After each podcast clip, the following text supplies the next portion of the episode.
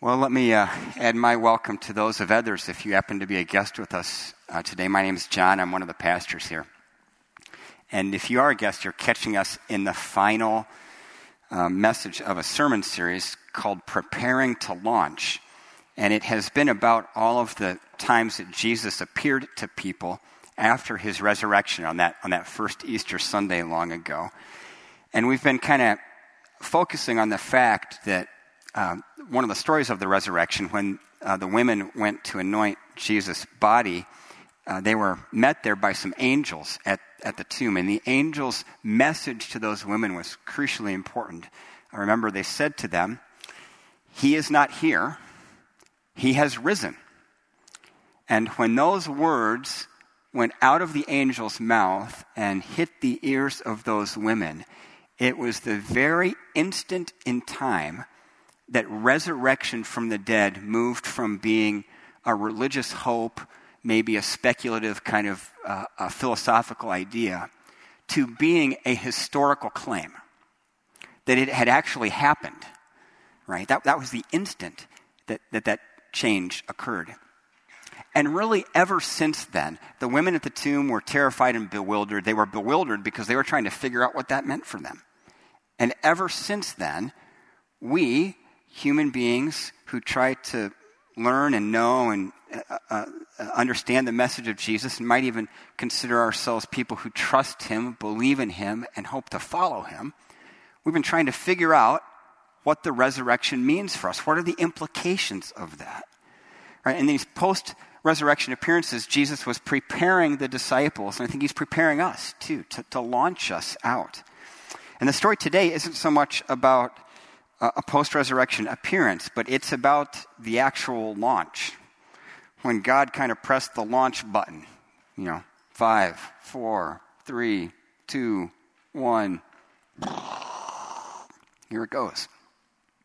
And it's the, it's the story of Pentecost, which we've heard a bit already. Uh, but let me, let me read the entire story for us from the Bible. It's, it's the book of Acts, chapter 2. Let me read this for, for us. When the day of Pentecost came, uh, they, uh, the disciples, were all together in one place. Suddenly, a sound like the blowing of a violent wind came from heaven and filled the whole house where they were sitting. They saw what seemed to be tongues of fire that separated and came to rest on each of them. All of them were filled with the Holy Spirit and began to speak in other tongues as the Spirit enabled them. Now, there were staying in Jerusalem God fearing Jews from every nation under heaven. They had come for this big celebration. They were all uh, converging on Jerusalem for, for the uh, Pentecost celebration. When they heard this sound, a crowd came together in bewilderment because each one heard their own language being spoken. Utterly amazed, they asked, Aren't all these who are speaking Galileans? Then how is it that each of us hears them in our native language? Parthians, Medes, Elamites, residents of Mesopotamia, Judea, Cappadocia, Pontus, and Asia, Phrygia and Pamphylia, Egypt, and the parts of Libya near Cyrene, visitors from Rome, both Jews and converts to Judaism, Cretans and Arabs. We hear them declaring the wonders of God in our own tongues. Amazed and perplexed, they asked one another, What does this mean? Some, however, made fun of them and said, They have had too much wine. Friends, this is the word of the Lord. Thanks be to God. So, like I said, Pentecost was this big uh, celebration. It came 50 days after a, a, particular moment in the Passover celebration, the, the offering of a barley leaf. It's a technical thing. But Penta 50, this is 50 days after that. Uh, it was an ongoing Jewish festival, so these folks from all around uh, that Middle Eastern world had converged on Jerusalem to celebrate Pentecost together. And the claim is that on that particular day, something happened. And I, am not exactly sure where you are in your understanding of Christianity or, or what your experience has been, but being a person not raised in the church, it was quite revolutionary for me when I understood that some of the things in the Bible were actually historical claims. I thought they were just religious ideas. So let's be clear here that there is a historical claim in front of us that something happened on this day a long time ago. And specifically, that, that uh, experience represented God doing something new, expanding the way that He would be present with people. So, a real day, real place, real group of people, something very significant happened. So, here's, here's what Jesus said to His followers Don't leave Jerusalem, but wait for the gift my Father promised, which you've heard me speak about. For John baptized with water, but in a few days you will be baptized with the Holy Spirit. So, the resurrection happened. There were about 40 days Jesus spoke these words, and then he ascended into heaven. And then there were 10 days, and then this happened. When the day of Pentecost came, they were all together in one place. Suddenly, a sound like the blowing of a violent wind. They saw what seemed to be tongues of fire. All of them filled with the Holy Spirit began to speak in other tongues as God enabled them. So, this is the experience. This is the claim. Got some people sitting in a room, and there was a sound. It wasn't a violent wind, but it sounded like a violent wind. So call that to mind the sound of a violent wind. You're sitting together with 11 friends in a living room and you hear it. You experience this sound. And then you see some stuff. It looks like fire. It's not actually fire, but you, you have a vision. You actually see something, and there's fire, and it separates and lands on people. I mean, this is quite something, right? And the net result is that these friends in the living room didn't simply look at each other and say, Whoa, that man, that was like the most religious experience in my life. That, that wasn't what happened. They were changed. And they started talking. But amazingly, what was coming out of their mouth was not a language they knew. It was perfectly spoken. It's just that they didn't know how to speak that language. To the point where people from all over the world look at them and say, Hey, you're not, you're not from my country, but you're speaking my language perfectly. Like, what's, what's going on here? They were speaking in other tongues. That's what the Bible actually says. And just to camp out here for just for one moment, th- this is a thing in the Bible, right? Speaking in other tongues. And the Bible describes two separate experiences. This one, of which we read today, speaking in a language that is not your own and that you don't necessarily know. And then there's a speaking in tongues that's a kind of prayer language. Right? It's described in 1 Corinthians 14. Here it is. For anyone who speaks in a tongue does not speak to people, but to God. Indeed, no one understands them. They utter mysteries by the Spirit. It's kind of a heavenly prayer language, the, the Bible portrays it as. And both of them are gifts of the Spirit. And here's the difference speaking in other tongues is an empowering to communicate with people, and speaking in tongues is a gift geared toward worshiping and giving thanks to God. Now, personally, I have experienced neither one of these, but I have really, really good friends, members of this church, who have the gift of speaking in tongues, meaning praying in a language that no one can understand, but enables them to kind of express their heart to God.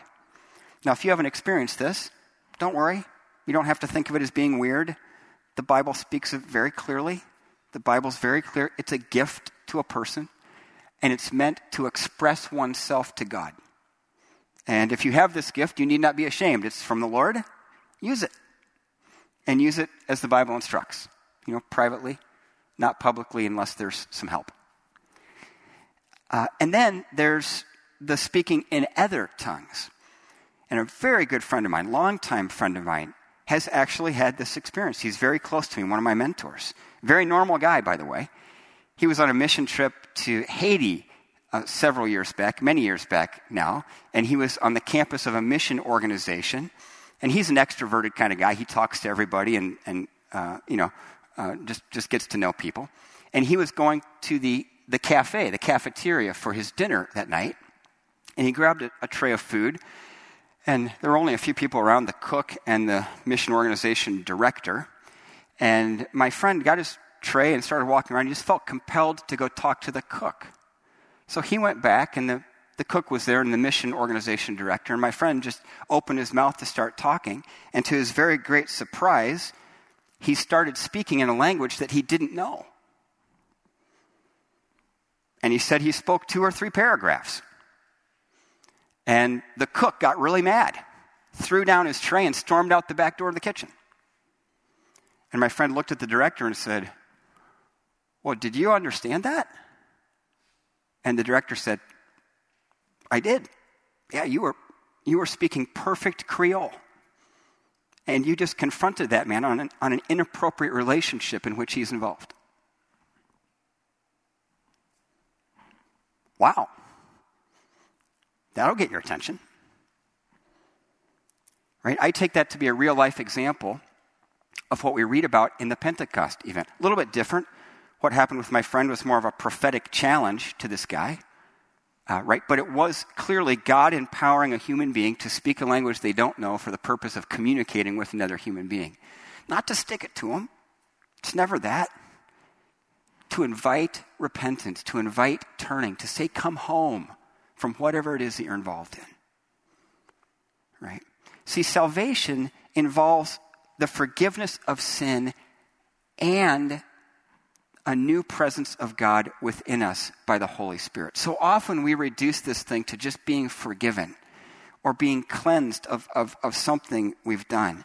But this story of Pentecost is about not only Jesus doing that for us, but then taking up residence right inside of us. If you think about it, it's really an undoing of one of the consequences of the fall. And that, if you're not as familiar with the Bible, that's recorded back in Genesis 3, where God didn't leave us, we walked away from God. And when, when Adam and Eve, this is kind of the story, the, the overarching story, when Adam and Eve ate of the, the, the fruit of the tree of life, we turned away from God and did our own thing. And if you remember the Bible story, remember soon after that, God was looking for Adam and Eve in the garden, but they were hiding from him. And God said, Hey, where are you? And they said, Well, we heard you coming and we were afraid. See, the, the greatest consequence of the fall is that we lost the presence of God, the active presence of God with us. And at Pentecost, God came in the Spirit to fill his followers with his presence, to undo that primary consequence of the fall.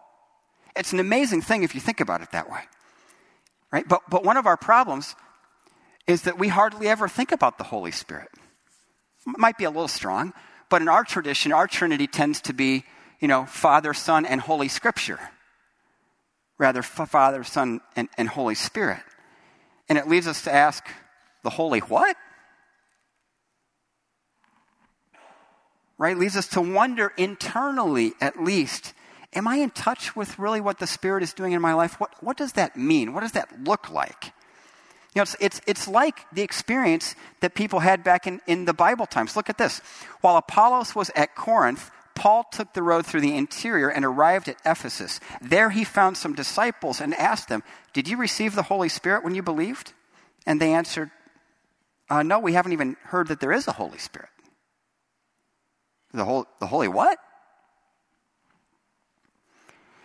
I, I remember with such great clarity, just because of the unique nature of my story, being a college graduate, an adult, involved in a serious Bible study for the first time, where we were reading through most of the Bible in, in a period of a couple years. And I, uh, I was in a class taught by a, a, wonderful guy named Tom Camper.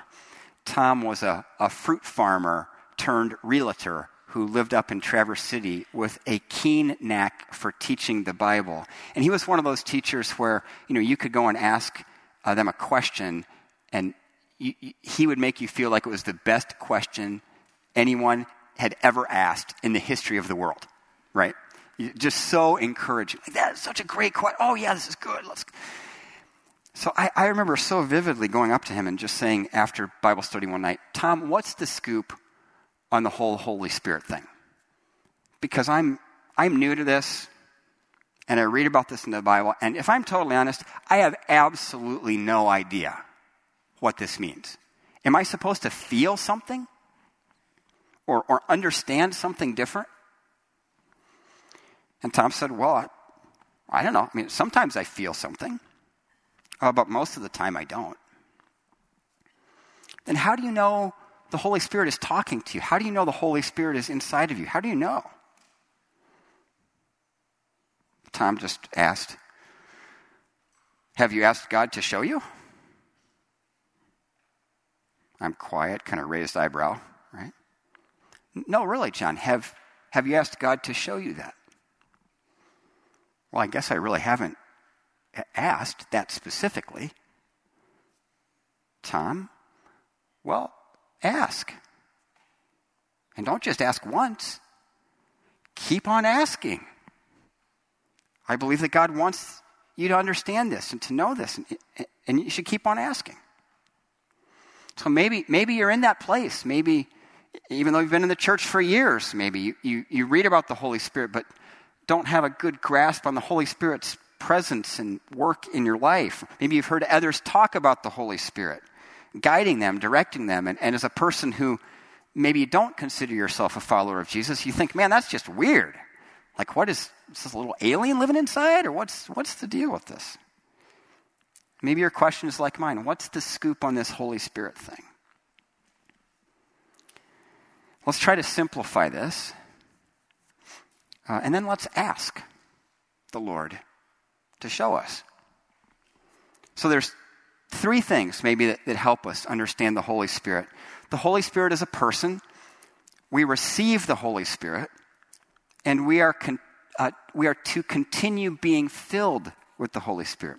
So, the first thing, the Holy Spirit, according to the Bible, is a person, not a thing. The Holy Spirit is actually the Spirit of God, the Spirit of Jesus. When Jesus was with us, he said, I will send you another advocate. And if you break down the original language, what he was talking about was not just, uh, not just an other advocate. What he was talking about was a, an exact duplicate of me spiritually, of Jesus spiritually.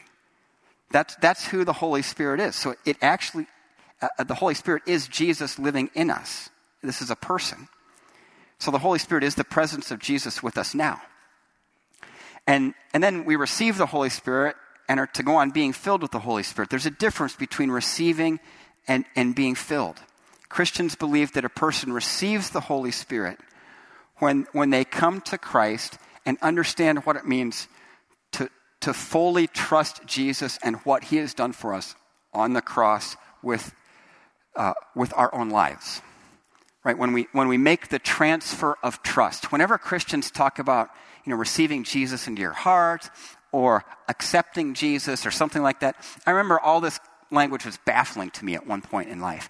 All Christians mean when they talk about that is just they're asking where our trust is. It's kind of like having two chairs. And ultimately, there are only two chairs. We're either sitting in this chair, and it basically represents everything we're doing for ourselves to make ourselves look better to God. Or you can be sitting in this chair, which represents everything Jesus has done for us. And there's always a big difference between looking at a chair and believing it could hold you if you were to sit in it and actually sitting down in the chair. When you sit down in something, you're trusting your weight to that thing. It's, it's an act of faith, right? So that's, that's the fundamental invitation of Christianity to anyone who would hear it and receive it. We are invited to trust Jesus. Simply to sit down in the chair of Jesus, so to speak, to rely on what Jesus has done for us that we could never do for ourselves. That's, the basic thing. And Christians believe that when a person does that, then the Spirit of Jesus comes to live within us and things become more and more clear as we go. We're not perfect people. We're all, you know, works in process, but that's part of the deal. But God is living in us at that point. And then there's, and then there's being uh, filled with the Holy Spirit. Oh, one more thing on receiving. For those of you more familiar with the Bible, this might come as a surprise to you. Did you know that the apostles did not receive the Holy Spirit at Pentecost? Let me say that again. Did you know that the, whole, that the apostles did not receive the Holy Spirit at Pentecost. They received the Holy Spirit prior to that. Here's the story, right out of John's Gospel. On the evening of that first day of the week, when the disciples were together with the doors locked for fear of the Jewish leaders, Jesus came and stood among them and said, Peace be with you. So, this is on that first resurrection Sunday, the day Jesus was raised from the dead, just in the evening. After he said this, Jesus showed them his hands and his side. The disciples were overjoyed when they saw the Lord. Again, Jesus said, Peace be with you. As the Father has sent me, so I'm sending you. And with that, he breathed on them and said, Receive the Holy Spirit. Now, I don't know that any of us are going to argue that in that place with the apostles, when Jesus breathed on them and said, Receive the Holy Spirit, we're not going to try to argue that they didn't actually receive the Holy Spirit. They clearly received the Holy Spirit then.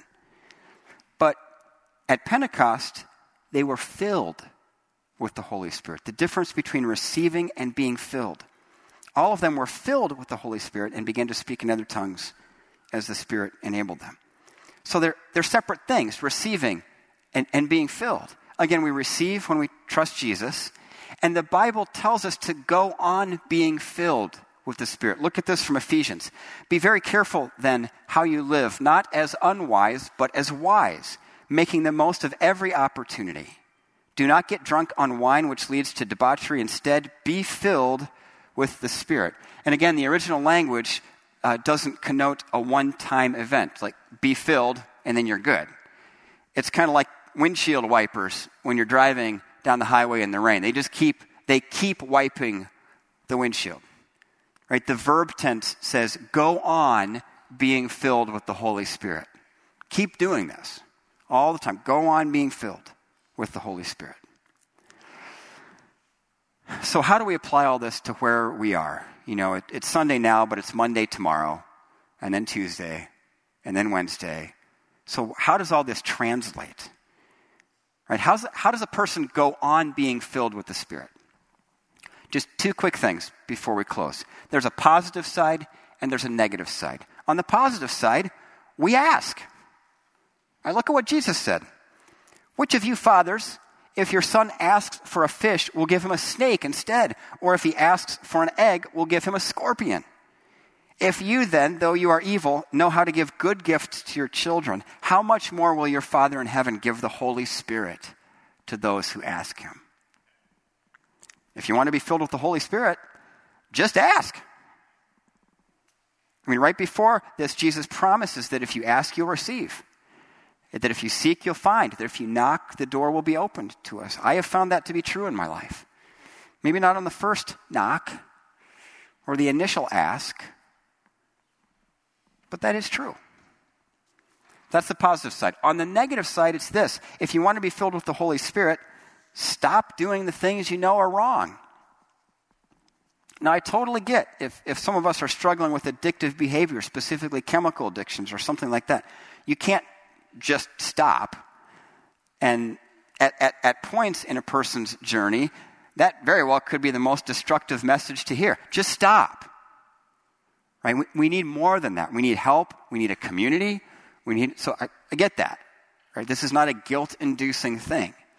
And at the same time, if you've tried to follow Jesus or just probably lived in the world and been alert to yourself, you know when you do stuff, when you choose to do stuff you know is wrong.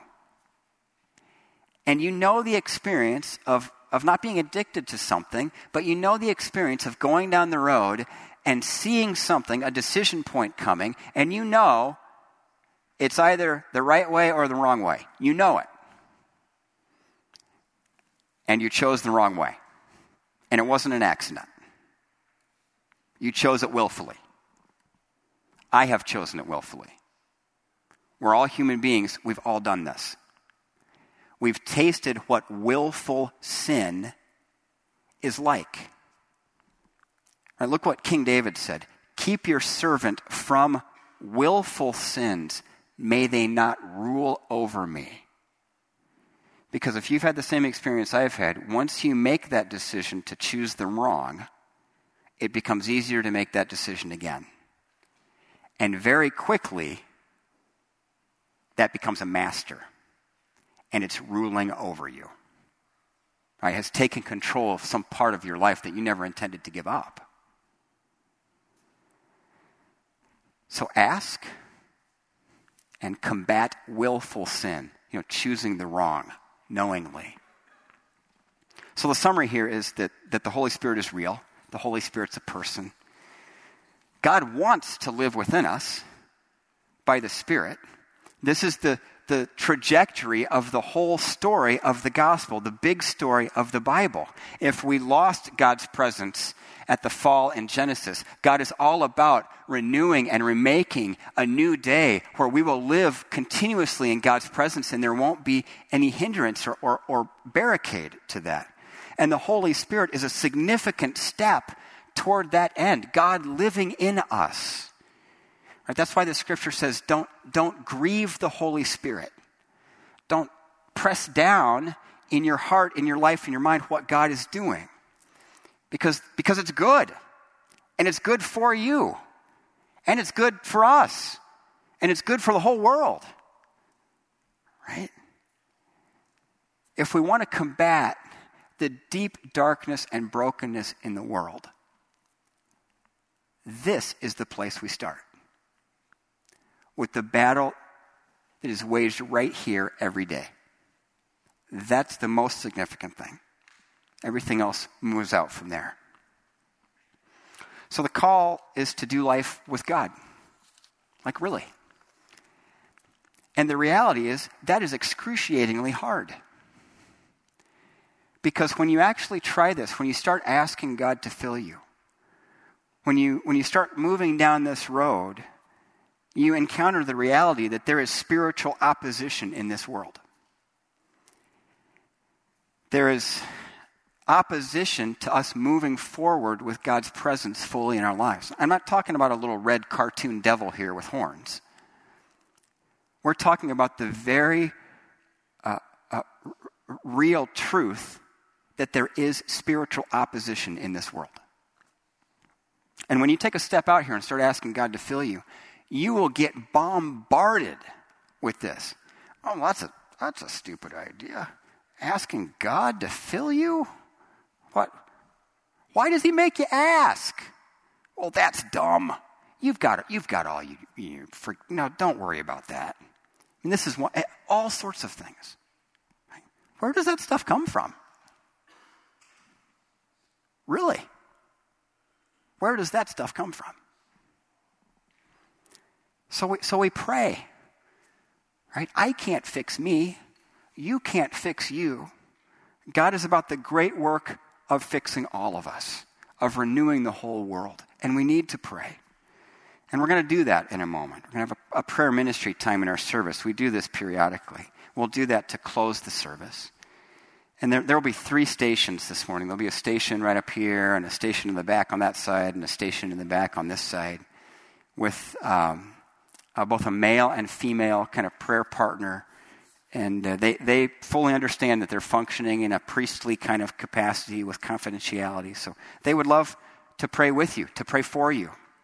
So if you feel like you want power to focus more on Jesus than the circumstances of your life that are weighing you down, come and pray. Nobody has this figured out, but let's ask God. Like if you're if you're burdened by something you know you can't carry alone, maybe some particular willful sin that you want to leave behind. Come for prayer. Uh, you know, if there's something that you need that, that's just too heavy for you, come for the support of community in prayer. If you desire healing from the Lord in any form, physical, emotional, spiritual, you know, Jesus healed people. Not all the time. There's great mystery in this. We get this. Sometimes we pray for healing fervently for someone, and it's not the kind of healing for which we were praying, and we feel crushed. Nevertheless, Jesus healed people, and he invites us to follow him in that and pray healing over others.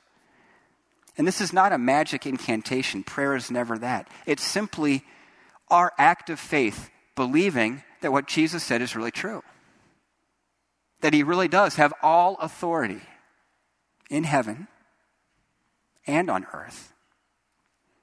And this is our step of faith in demonstrating that we trust Him. So I'll pray for us, and then we'll come and pray. Why don't the prayer ministry team, why don't you take your places now? Father, we do thank you for the presence of your Spirit in our lives. Thank you that this is not just uh, some foolish religious story. Thank you that our faith is not one that somebody dreamed up in uh, the back room of their house, but comes to us from so many different sources across time. Yet points a single direction.